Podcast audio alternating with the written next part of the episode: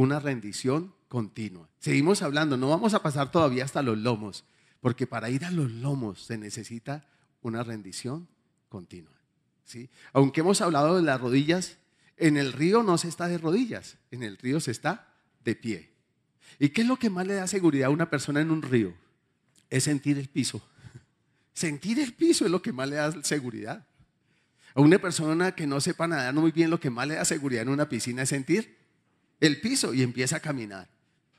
Y el agua a subir, y el agua a subir, y el agua a subir. Y cuando le llega allí empieza a caminar así. Y el agua vuelve a subir, vuelve a subir, vuelve a subir. Y ahí ya se para y entonces empieza a, a retroceder. Porque él, ¿qué es lo que no quiere? Dejar de sentir el piso. Porque eso es lo que le da seguridad. Y lo mismo es en el río de Dios. Así que para poder avanzar hacia allá, nosotros tenemos que rendirnos más. Vamos a abrir nuestra Biblia en el libro de los Hechos, capítulo 13. Y vamos a leer desde el versículo 17. Allí está hablando Pablo y Bernabé en Antioquía, Episidia, y está hablando Pablo. Y empieza diciendo así en el versículo 17. El Dios de este pueblo, de Israel, escogió a nuestros padres. Él se estaba refiriendo a Abraham, Isaac y Jacob. Y enalteció al pueblo, siendo ellos extranjeros en tierra de Egipto. Y con brazo levantado los sacó de ella.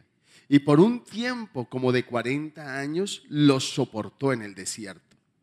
Y habiendo destruido siete naciones en la tierra de Canaán, les dio en herencia su territorio. Después, como por 450 años, les dio jueces hasta el profeta Samuel.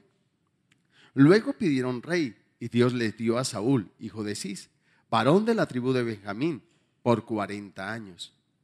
Quitado este, este le levantó por rey a David, de quien dio también testimonio diciendo, he hallado a David, hijo de Isaí, varón conforme a mi corazón, quien hará todo lo que yo quiero de la descendencia de éste, conforme a la promesa, Dios levantó a Jesús por Salvador a Israel. Antes de su venida, predicó Juan el Bautista de arrepentimiento a todo el pueblo de Israel. Mas cuando Juan terminaba su carrera, dijo, ¿quién pensáis que soy? No soy yo él, mas he aquí viene tras mí uno de quien no soy digno de desatar el calzado de los pies varones hermanos, hijos del linaje de Abraham, y los que entre vosotros teméis a Dios, a vosotros es enviada la palabra de esta salvación. Amén. Entonces Dios me guiaba a mirar cuatro personas. Abraham, David, Jesús y nosotros, a quienes fue enviada esa palabra. Amén. Abraham, vamos a ver, Abraham, no me voy a extender mucho, fue llamado el padre de la fe, justificado no por obras, sino por la fe. Dios se agradó de él y fue llamado amigo de Dios. Abraham fue aquel de quien se dice que de uno casi muerto Dios hizo una gran nación. Con todo, su camino no fue perfecto delante de Dios. Él bajó a Egipto sin consultar a Dios. Allí mintió para protegerse y proteger a su esposa. Después, en otro tiempo de escasez, bajó sin consultar a Dios a tierra de, Elimelech. Y allí, en las dos ocasiones, Dios tuvo que usar tanto al faraón como a Elimelech para exhortar a Abraham. Después, pensando que Dios ya, con su señora ya tan viejita, no le iba a dar descendencia en ella, y aceptó llegarse a, ¿a quién? A Agar, para tener por medio de ella descendencia. Y Dios siempre se ratificó, será en Sara. Así que su camino no fue perfecto. Luego nos narra allí a David. Fue llamado el dulce cantor de Israel. De él Dios dio testimonio, que lo acabamos de leer, de ser un hombre conforme a su corazón y un hombre que iba a hacer todo lo que Dios quería. Fue un hombre que decía, ¿A quién tengo yo en los cielos sino a ti? Y fuera de ti nada deseo en la tierra. Un hombre que experimentó el fructificar y prosperar como resultado de su íntima comunión con Dios. Vayamos al Salmo 37, versículo 3 al 6. Dice, confía en Jehová y haz el bien, y habitarás en la tierra y te apacentarás de la verdad. Deleítate a sí mismo en Jehová y Él te concederá las peticiones de tu corazón. Encomienda a Jehová tu camino y confía en Él y Él hará. Exhibirá tu justicia como la luz y tu derecho como el medio día. Era el consejo de un hombre acostumbrado a confiar en Dios, a depender de Dios y a invertir tiempo en deleitarse en Dios. ¿Sí? Uno invierte, aquello que es en lo que uno se deleita, es aquello en lo que uno invierte tiempo. Y David se deleitaba en el Señor. Y por eso muchos salmos, en muchos salmos nos habla cosas de Cristo. Con todo, su camino no fue perfecto. Pecó. Y eso lo llevó a experimentar sequedades. Eh, eso le llevó a experimentar la sequedad de la separación y a expresar. Se volvió mi verdor en sequedades de verano. un momento en la vida de David que Dios no fue su deleite. Esa mujer se convirtió en su deleite y empezó a invertir tiempo en mirarla, en observarla y entonces empezó a maquinar y dijo, bueno, es la guerra, todos se van, yo estoy cansadito. Y sus capitanes y siervos le sí, mi señor, quédese descansando. Y él no se quedó acostado, salió a chismear a la terraza. ¿Sí? Y en la terraza dijo, ay, sí está allá, cita y sola, su marido en la guerra. Y la mandó traer un abuso de autoridad. Usó mal su autoridad. Le dijo, tráiganla, que la quiero conocer. Voy a, a usar de mi autoridad. Y dice, mi verdor, ese verdor que experimentó por estar allí en las aguas, plantado en la casa de Jehová. Él sabía, escribió salmos sobre eso, de la bendición que es estar en Dios. Deleitándose en Él, encomendándole a Él su camino, trayendo a Él su carga, confiando en Él. Él sabía que Dios le concedía todo allí. Pero hay otro deleite y se fue. ¿Sabe cuándo uno se puede em, empezar a enfriar de esa relación con Dios? Cuando uno empieza a invertir tiempo en, otro deleite distinto a Él. Y entonces ya leo la palabra las carreras, oro a las carreras, le digo no tengo tiempo, pero no me estoy dando cuenta que, que, que, lenta y paulatinamente lo estoy bajando del deleite de mi corazón. Ya no le estoy invirtiendo tiempo a Él y el que le invierto es muy escaso y a las carreras. Y muchas veces las oraciones las termino diciendo, Señor, tú entiendes, es que estoy tan ocupado, tan afanado. Y entonces muchas veces nosotros no nos damos cuenta que eso está pasando en nuestra vida, porque nuestro verdor todavía no se ha convertido en sequedades de verano, no estamos experimentando esa sequedad, no estamos experimentando la escasez que la sequedad trae ya no había júbilo, ya no había gozo. Algo estaba pasando. Y él lo, pudo expresar.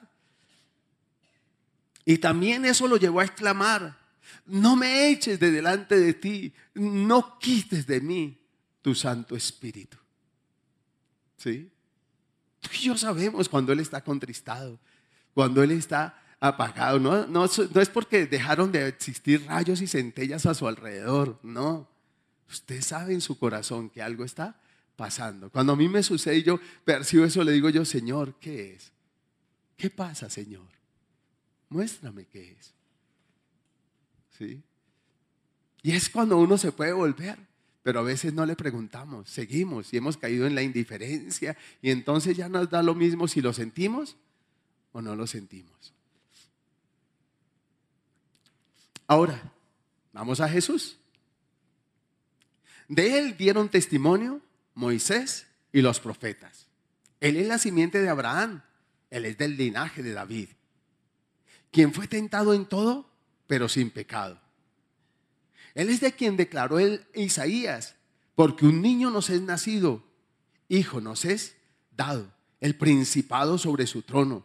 se llamara su nombre admirable, consejero, Dios fuerte, Padre eterno, príncipe de paz. Jesús, tentado en todo, pero sin pecado.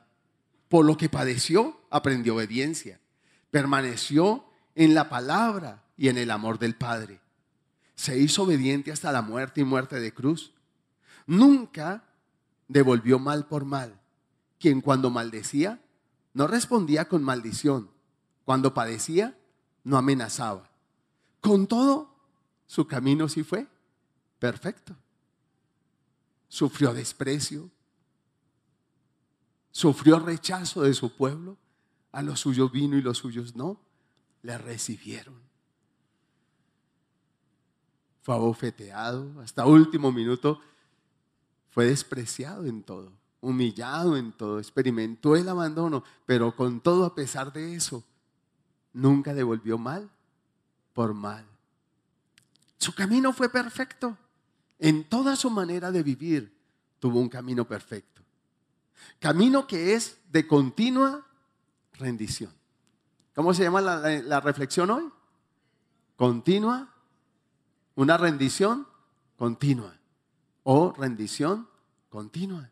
Y esa fue la vida de Jesús. Filipenses 2, 7 a 9. En el 5 dice, Allá pues en vosotros este sentir que hubo también en Cristo Jesús, el cual siendo en forma de Dios no estimó el ser igual a Dios como cosa que aferrarse. Y el 7 empieza, sino que se despojó a sí mismo, tomando forma de siervo, hecho semejante a los hombres.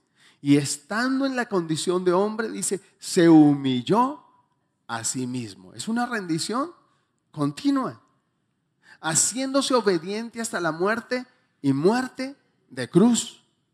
Dice, por lo cual Dios también que lo exaltó hasta lo sumo, hasta lo sumo es hasta lo máximo, hasta lo último. Y le dio un nombre que es sobre todo nombre. Así que para él ser exaltado primero se tuvo que qué? Humillar. Nosotros los hombres esperamos ser exaltados pero nunca pensamos en que primero hay que humillarnos. ¿Sabe una cosa?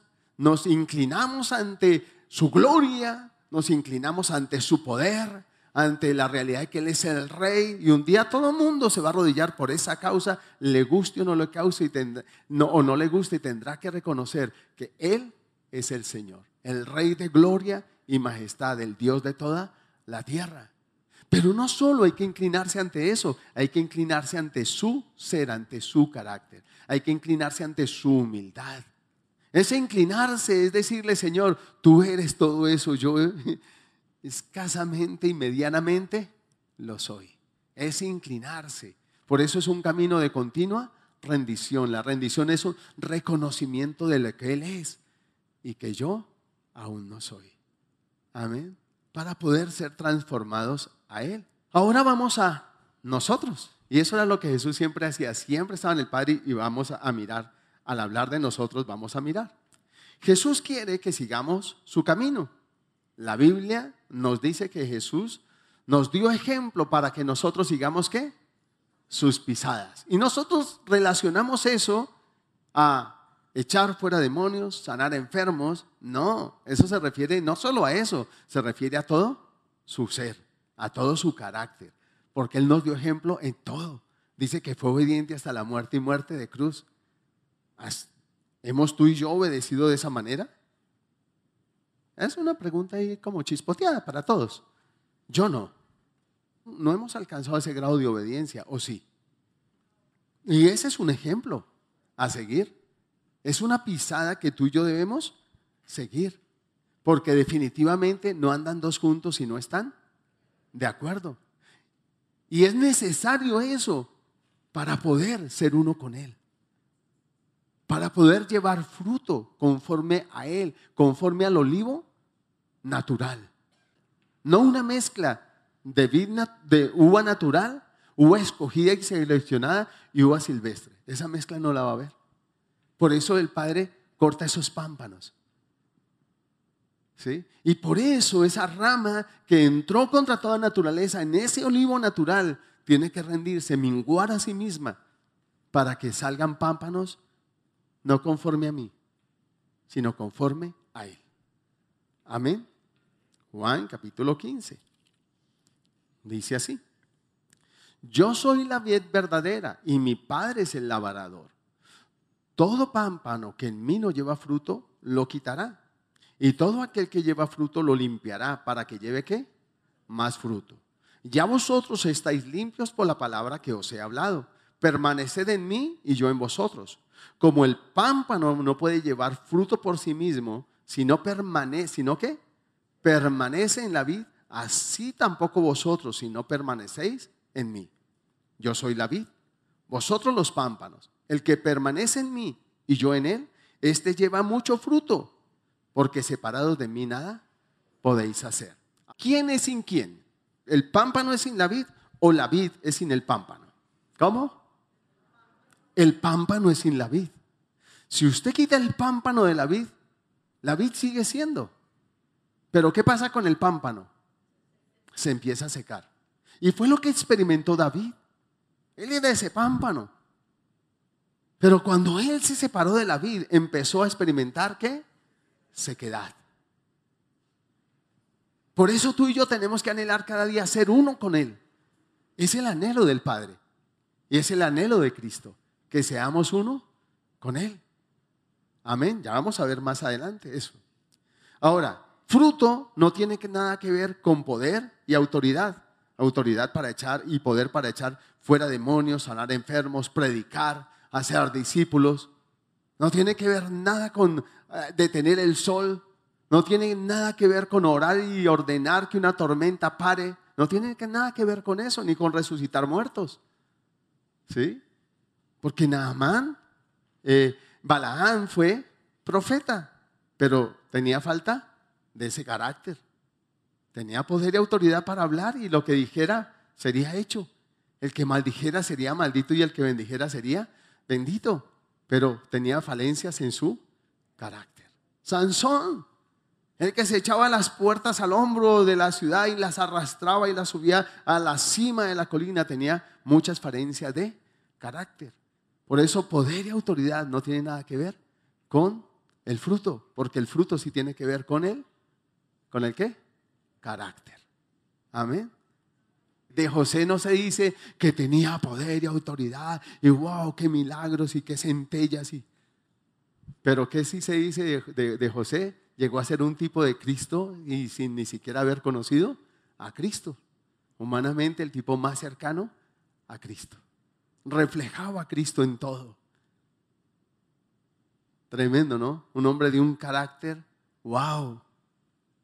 Pero eso se llama rendición. Ese carácter está al alcance de sus manos, al alcance de mi mano. Cuando yo me rindo, cada día a Él. Cuando yo reconozco en esto, estoy lejos de ser como tú, ayúdame a ser como tú. Y es cuando me inclino ante eso. Señor, yo no soy nada humilde. Reconozco tu humildad y me inclino ante su humildad y le digo yo, Señor, ayúdame a rendirme. Ayúdame a morir a mi orgullo, a mi prepotencia, a todas esas cosas que me impiden ser como tú. Y que en mi vida sea vista tu humildad y mansedumbre. Amén. Así que fruto tiene que ver con carácter. Por eso dice la palabra, sed perfectos como vuestro Padre es perfecto. Sed santos en toda vuestra manera de vivir.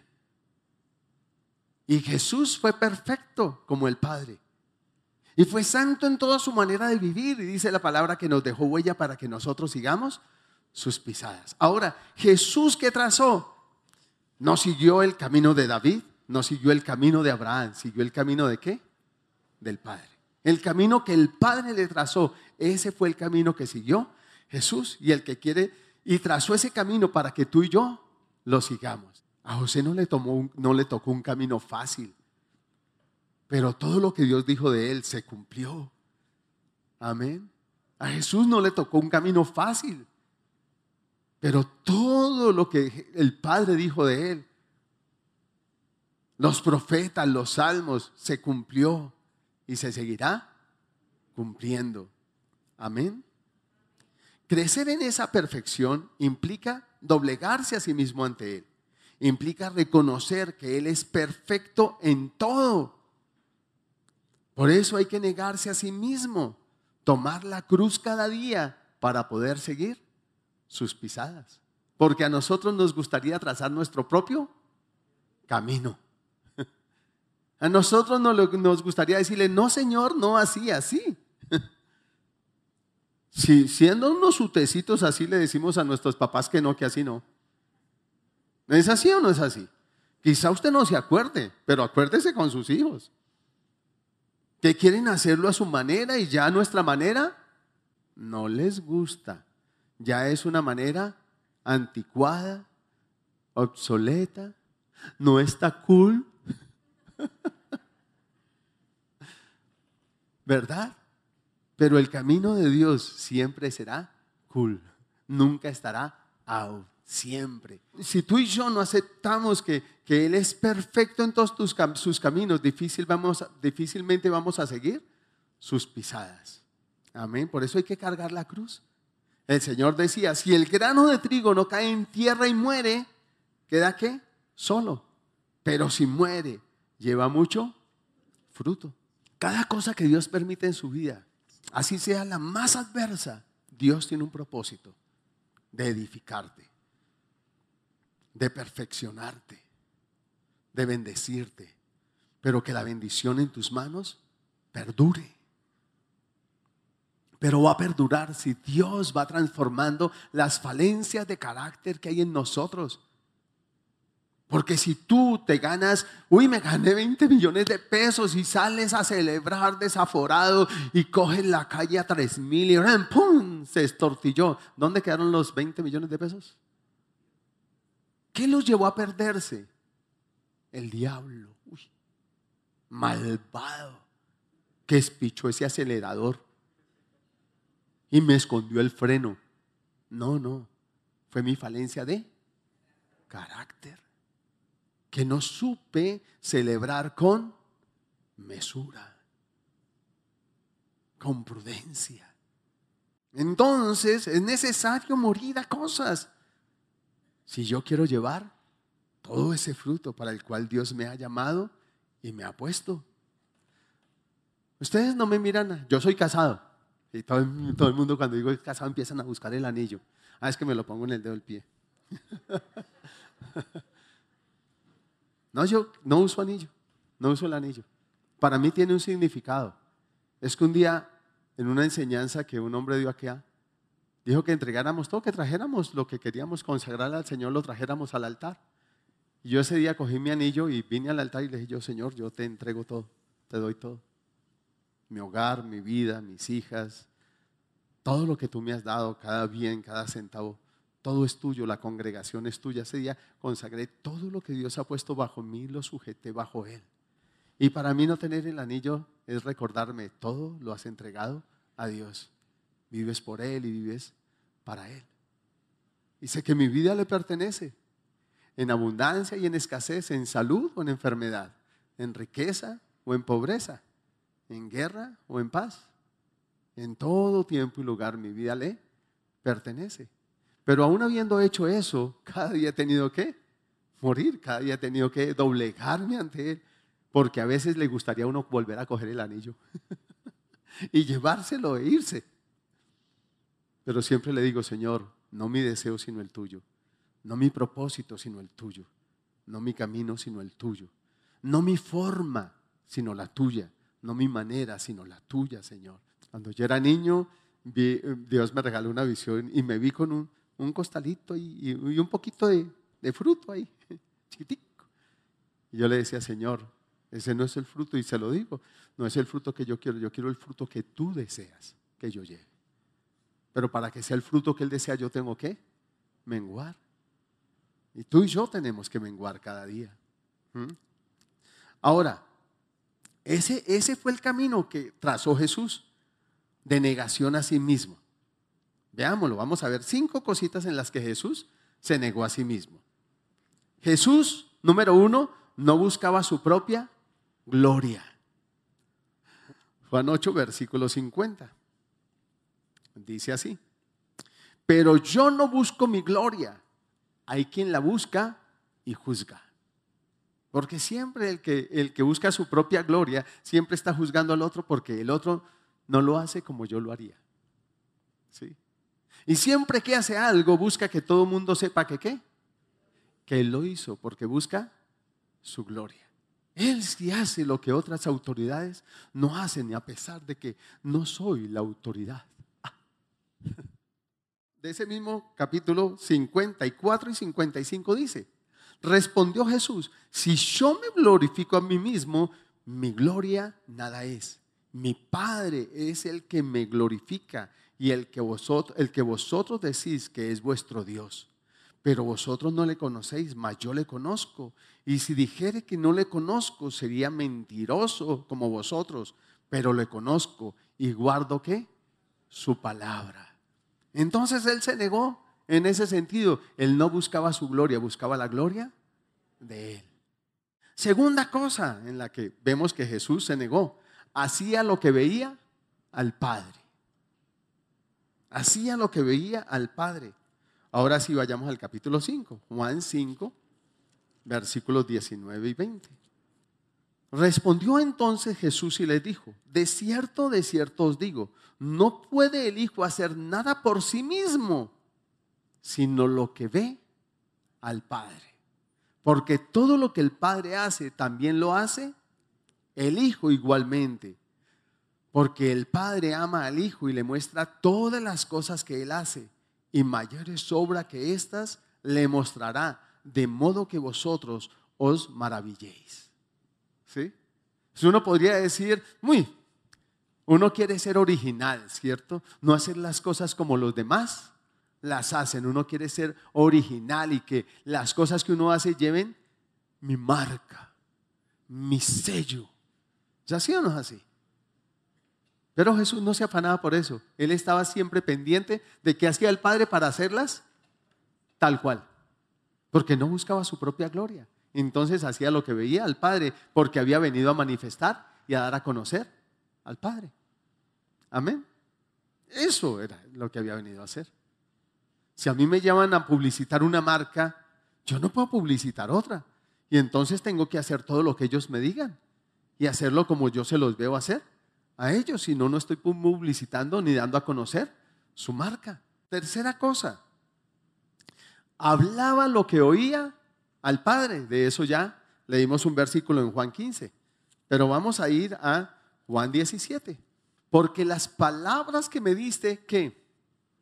Les he dado. Las palabras que me diste, les he dado. Y ellos las recibieron y han conocido verdaderamente que salí de ti y han creído que tú me enviaste. Algo que sucedía en la antigüedad es que el maná, que es un tipo de la palabra, empezaron a mezclarlo porque, ay, cansados ya de la palabra, otra vez, otra vez maná, y otra vez maná. Como el niñito que todos los días come, ay, otra vez arroz. ¿Sí? No. Entonces, ¿qué hicieron? Empezaron a mezclar el maná con los espárragos, los puerros, las cebollas y los ajos de Egipto. ¿Para darle qué? Para darle qué? Sazón, el toque personal del chef. No, no, no, no. Cuando usted predique la palabra, no le dé su toque personal.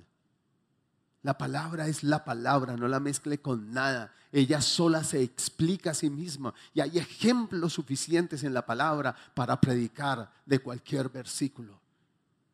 Pero tienes que, tenemos que buscar el corazón de Dios para decirle, Señor, ¿qué quieres que yo hable?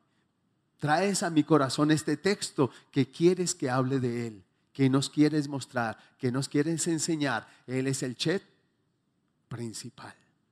Amén. Y eso fue lo que hizo Jesús. ¿Qué hizo? Habló las palabras que el Padre habló. ¿Cómo lo hizo?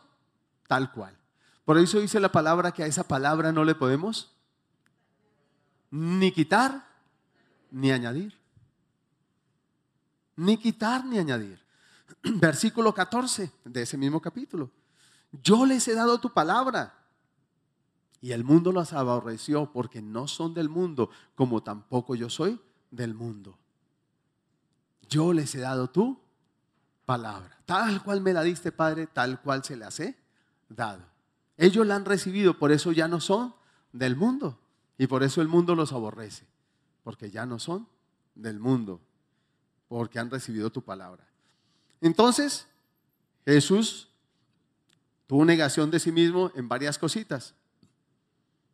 No buscaba su propia gloria, hacía lo que veía el Padre, al Padre, hablaba lo que oía del Padre y la cuarta, no buscaba su voluntad. No buscaba su voluntad. Vamos a ir a Juan 5, versículo 30. Dice, no puedo yo hacer nada por mí mismo. Según oigo, así hago. Y mi juicio es justo, porque no busco mi voluntad, sino la voluntad del que me envió, la del Padre. ¿Cuánto nos cuesta siquiera sujetarnos a la autoridad que Dios ha puesto por encima de nosotros? Le vemos los 30 mil peros. Y a veces aún en nuestra relación con Dios expresamos, el que manda, manda, aunque mande, mal. Esa es una expresión que lo que significa es, esa autoridad es mala y yo jamás la habría puesto. Me sujeto sencillamente porque es la autoridad, aunque yo soy mejor que esa persona. Ahí no hay rendición, ahí hay qué? Orgullo y prepotencia, soberbia, altivez. ¿Sí? Y Jesús estaba allí diciendo, porque no busco mi voluntad, sino la voluntad del que me envió. La voluntad del que me envió. Y hacemos las cosas como a nosotros nos parece mejor.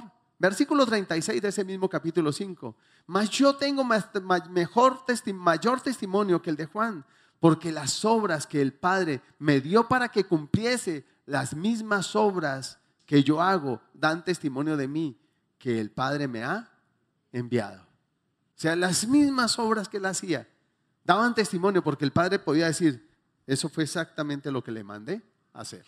¿Cuántos de nosotros quizá nos hallamos haciendo cosas que el Padre jamás nos ha mandado? ¿sí? Porque nos gusta hacer, decimos que somos sus siervos, pero nos gusta hacer lo que nosotros queremos, cuando nosotros lo queremos y donde nosotros lo queremos. ¿Y a usted le serviría un siervo así? ¿Contrataría a alguien así para su empresa? ¿Alguien que quiere hacer lo que él quiere, cuando él quiere y donde él quiere? No, ¿cierto?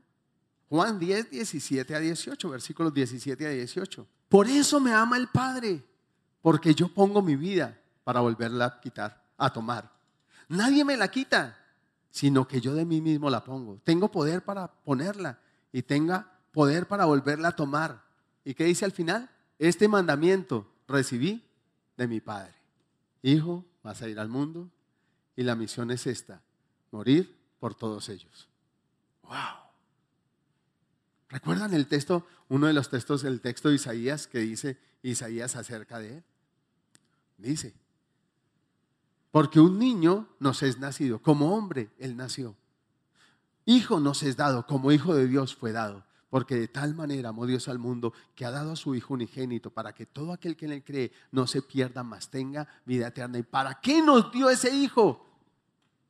Este mandamiento recibí de mi Padre. Morir en la cruz en tu lugar y en mi lugar. Y allí le dijo al Padre, Padre, si es tu voluntad, pasa de mí este cáliz. Si hay otra forma de hacerlo, hágase. Pero si no, tomo ese cáliz, tomo mi cruz y camino hacia el matadero en el lugar de cada uno de ellos. ¿Cuánto te amó? ¿Cuánto me amó para negarse a sí mismo? Nosotros al contrario, nos amamos tanto que no nos negamos a nosotros mismos. Por eso nos cuesta dar algo de nosotros para alguien, porque nos amamos mucho. Ese es el camino que Él trazó. Si Él quiere, le dará millones de millones, de millones Abraham era hombre muy riquísimo. David también. Job también. Pero si no le place hacerlo, no. Pero tanto el uno como el otro tendrán que seguir este mismo camino de negación. Para que sea su voluntad y no la nuestra. Para eso está el Espíritu Santo. Para ayudarnos en nuestras debilidades. Y por último, quinta cosa, hacía lo que agradaba al Padre. Juan capítulo 8, versículo 29. Dice, porque el que me envió conmigo está. No me ha dejado solo el Padre, porque yo hago siempre lo que le, le agrada. Es que Jesús no se paraba a chismear. Porque si hubiera parado a chismear, el Padre se hubiera qué? Apartado. O mejor, Jesús se hubiera tenido que apartar del Padre para ir a chismear. Porque no andan dos juntos y no están de acuerdo. ¿Te desagrada el chisme, papá? A mí también me desagrada. Me desagrada lo que a ti te desagrada, no me gusta lo que a ti no te gusta, porque soy yo el que me tengo que hacer a él, no él el que se tiene que hacer a mí. ¿Por qué? Porque el camino de él es perfecto, el mío no es perfecto. Porque su camino es perfecto, soy yo el que me tengo que sumergir en él, el rendirme a él, hacer, hacerme a él, cada día, cada instante. Jesús como hombre. Entonces, cinco cosas, ¿cierto? Número uno, no buscaba qué? Su propia gloria. Número dos, hacía qué? Lo que oía al Padre. Número tres, hablaba qué? Lo que oía al Padre. Número cuatro, no buscaba su voluntad. Número cinco, hacía lo que le agradaba al Padre. Y estamos nosotros a seguir esas sus pisadas. Ahora, Jesús como hombre vivió una vida de admiración, exaltación y obediencia al Padre. Tanto que podía decir, quien me ha visto a mí, ha visto al Padre. Yo y el Padre somos uno o uno somos. Eso podía decir Jesús. No era una, dos individualidades, no, era una unidad. Era una unidad. En Juan 17, vamos a, Juan 17, versículos 20 a 21. Y es un sueño de, Dios. Juan 17, 20 a 21. Allí está, todo este capítulo habla de Jesús orando por sus discípulos, orando por nosotros los que íbamos a creer en Él, por el testimonio de esos discípulos que han venido desde entonces hasta el día de hoy. Y dice, mas no ruego solamente de, por estos, sino también por los que han de creer en mí por la palabra de ellos, para que todos sean uno. ¿Para que qué? Todos sean uno, como tú, oh Padre, en mí y yo en ti, que también ellos sean uno en nosotros, para que el mundo crea que tú me enviaste. Sea, si yo soy uno con la vid, tengo que ser uno con la vid, tengo que ser uno con el río, tengo que ser uno con la cabeza pero rendido, porque nosotros somos miembros que tenemos una propia voluntad. Usted este dedito, esta, esta, esta, esta, esta falange, falangina, falangeta, ¿sí? Esta no tiene una voluntad propia, ni esta tiene una voluntad propia, ni esta tiene una voluntad propia, sino que toda es una sola voluntad, la de la cabeza, articulando, mandando y haciendo a través de todo el cuerpo. Ahora, Dios quiere usar todos los miembros de su cuerpo. Amén. Pero para que Él nos use como Él desea usarnos, no simplemente con un milagro de sanidad aquí y allá, que Dios lo ha hecho a través de ustedes, a través mío, sino que si Él se quiere manifestar en todo, que esa obra, digan, ah, eso es, eso, eso señala a Cristo, eso señala a Cristo. ¿Qué tiene que haber? Todos rindiendo nuestra voluntad a la cabeza. Amén. Para hacer una unidad perfecta con Él. Y es el clamor del Padre, que sean uno. Amén. Cada día tiene que ser su decisión menguar. Yo le digo a mis hijas, yo las he consagrado a ti, pero la decisión de consagrarse es de ustedes. Yo los he consagrado a ustedes. Todo lo que Dios me dio, yo lo puse en el altar. Pero la decisión de consagrarse es de quién? Es de ustedes.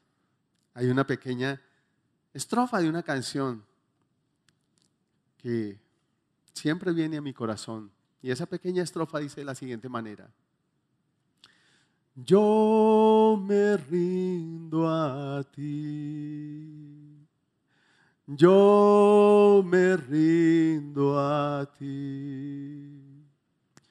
Todo Cristo yo te entrego quiero serte fiel. Yo me rindo a ti. yo me rindo a ti.